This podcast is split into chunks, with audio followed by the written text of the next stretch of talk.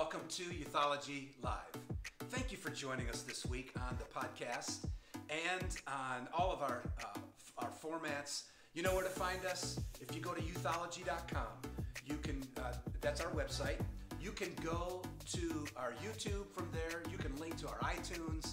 Uh, you can read the manuscript uh, live on the blog. It's right there too. And uh, all those formats are accessible through youthology.com. Don't forget to do that. Good. Hey, this week, episode 46 on the, uh, the Youthology Live podcast. We are following up our discussion on the, the, the history of youth ministry. If you remember, the last couple of episodes, we have done some uh, historical work on the beginnings of youth ministry, and I said that we were going to do a futurist or a more prophetic look at youth ministry uh, coming up here. And this is, and that is this week. So you've joined us on a, on a great night. This is going to be fantastic. Whenever, whatever time you're listening to it, uh, we put these out every Sunday night, so you can you can count on that. Um, a little announcement: we are jumping out away for the summer because of a lack of uh, time, uh, a lack of uh, cell service, and a lack of um, Wi-Fi at camps, and I'll be gone to camp uh, for about two months straight here. So anyway, um, more to come on that in the fall. Great. Okay. Hey, the future of youth ministry. Let me let me cover just briefly in about two minutes. Okay, the the the beginnings or the history of youth ministry before we get into the, the futuristic part of maybe a prophetic look at what I think youth ministry is going to be like. And if you remember in, in our review, we talked about the Sunday school influence uh, from basically the late 1700s into the early 1800s. And youth ministry began out of the, the Sunday school movement, okay, reaching out to students on the streets and bringing them into the, into the, the church and finding a graded place for them at different age levels, okay? So that's basically where it started. Um, uh, about a, 150 to 180 years ago, somewhere around there. Then you would move into the early parachurch movement. Now, the early parachurch movement has its roots about 1820. Okay, 1820 through the 1950s. There's a long stretch there, and another movement comes in. But I want to at least let you realize there's an early parachurch movement and then a later parachurch movement that many of you are more familiar with. I'll get to that in a minute. Um, and then coming off that early parachurch movement was what was called the student volunteer movement, which is a huge push in our universities and colleges across America. And that had that that had revival all over it. It was, to be honest, really the beginnings of youth ministry. Uh, much of the beginnings of youth ministry had everything to do with awakenings and revivals on the university campus and the college campuses. And what happened was many of the, uh, the, the, preachers who came out of the Second Great Awakening um, impacted uh, young adult and teen ministry in a major way as they were going onto the college campus and getting called to uh, a lifetime of missions worldwide. So it's really it's it's an interesting thing that in the roots, okay, in the early roots of youth ministry is awakenings, and I'll get to that in a little bit too. Uh, you've heard that you've heard that from this podcast before. So then we would move from the student volunteer movement, which was in that 1860s to 1920s into there.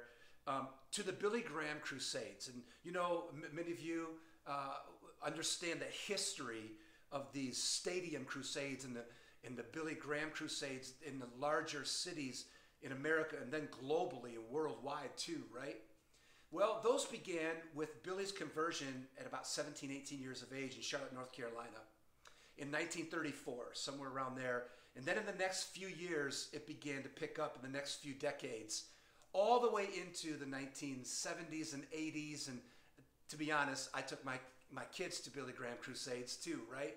But there were some other movements, uh, and that wasn't necessarily in the later stages of Billy Graham's Crusades.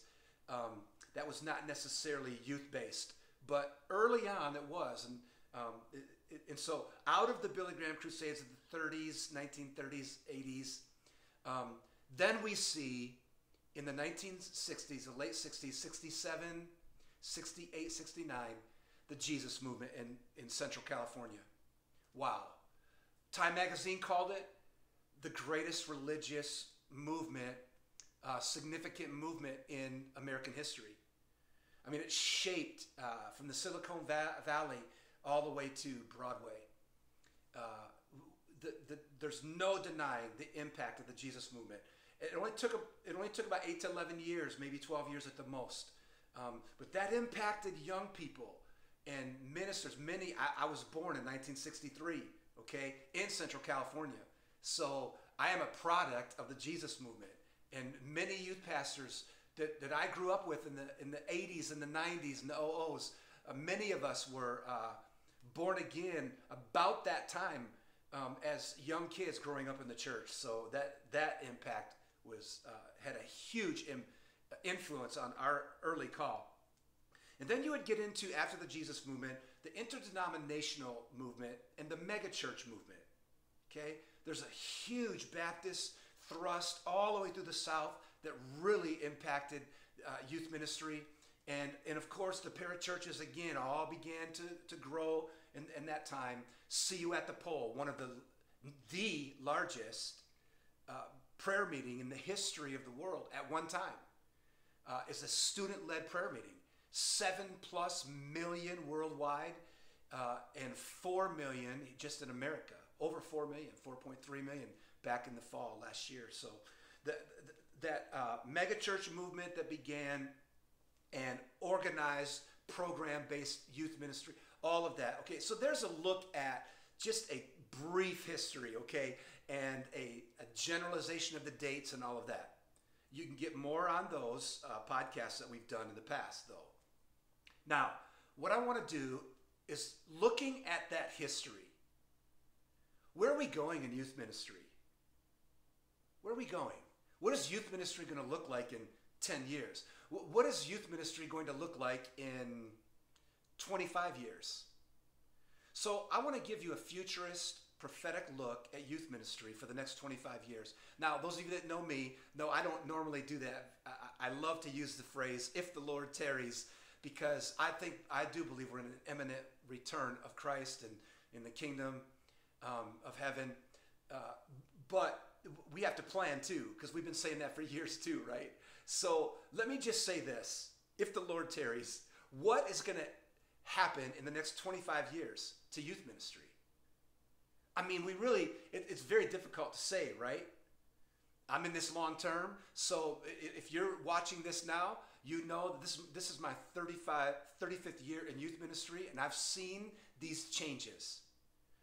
But when I put them all together and I talk to the to the young guns and youth ministry too, which I consider myself to be one a little bit, so let me in the club. When I'm talking to these uh, youth ministries in the small, medium, and large church setting, in the urban, in the suburban, in the rural setting, I, I, I see the church, from my vantage point, I see the church in a lot of different settings. And it's like a university of education for me. It really, it really is. So, compiling our history, looking at where what youth ministry looks like today uh, in the information age, right, in all of this, um, in, in what I like to call the industry youth ministry age, the millennial slash industry age, because it really has become an industry. Um, what is what is the next 25? I'm going to give you four characteristics that I'm going to call ethics. Four ethics for youth ministry. Okay? So uh, here they are. I'm going to give you the, all four of them, then I'm going to just take a minute or two on each one, and we're going to blog on it because we don't have time to do that. Uh, but ethic number one is a contextual youth ethic. Contextual youth ethic. The second uh, futurist uh, movement is the neutral site ethic. A neutral site ethic. The third uh, movement that I see in youth ministry uh, in the next 25 years is a diversity ethic. Okay? This growing diversity ethic. And then number four is a theology ethic. I use the term ethic because uh, sometimes we use the term movement, and you'll hear that interspersed with these. But I'm, I'm kind of, I, I've been moving myself away from just the term movement and ethic because I think a movement begins with an ethic, a why, right? A why. So anyway, so let's deal with the first one, the contextual ethic of youth ministry. I truly believe that we have to stop raising teenagers who go to church and challenge them to be the church in the context of the youth world because that's not happening. Our students ha- have got to take uh, youth ministry beyond the gathering. You know, the one thing that the, that the, the church today, the millennial church today, the Gen Z church today, is really program based. It's program based and it's gathering based. But one of the things that we have to do in this contextual ethic in the future is to raise disciples and not just attenders and not just be attractional.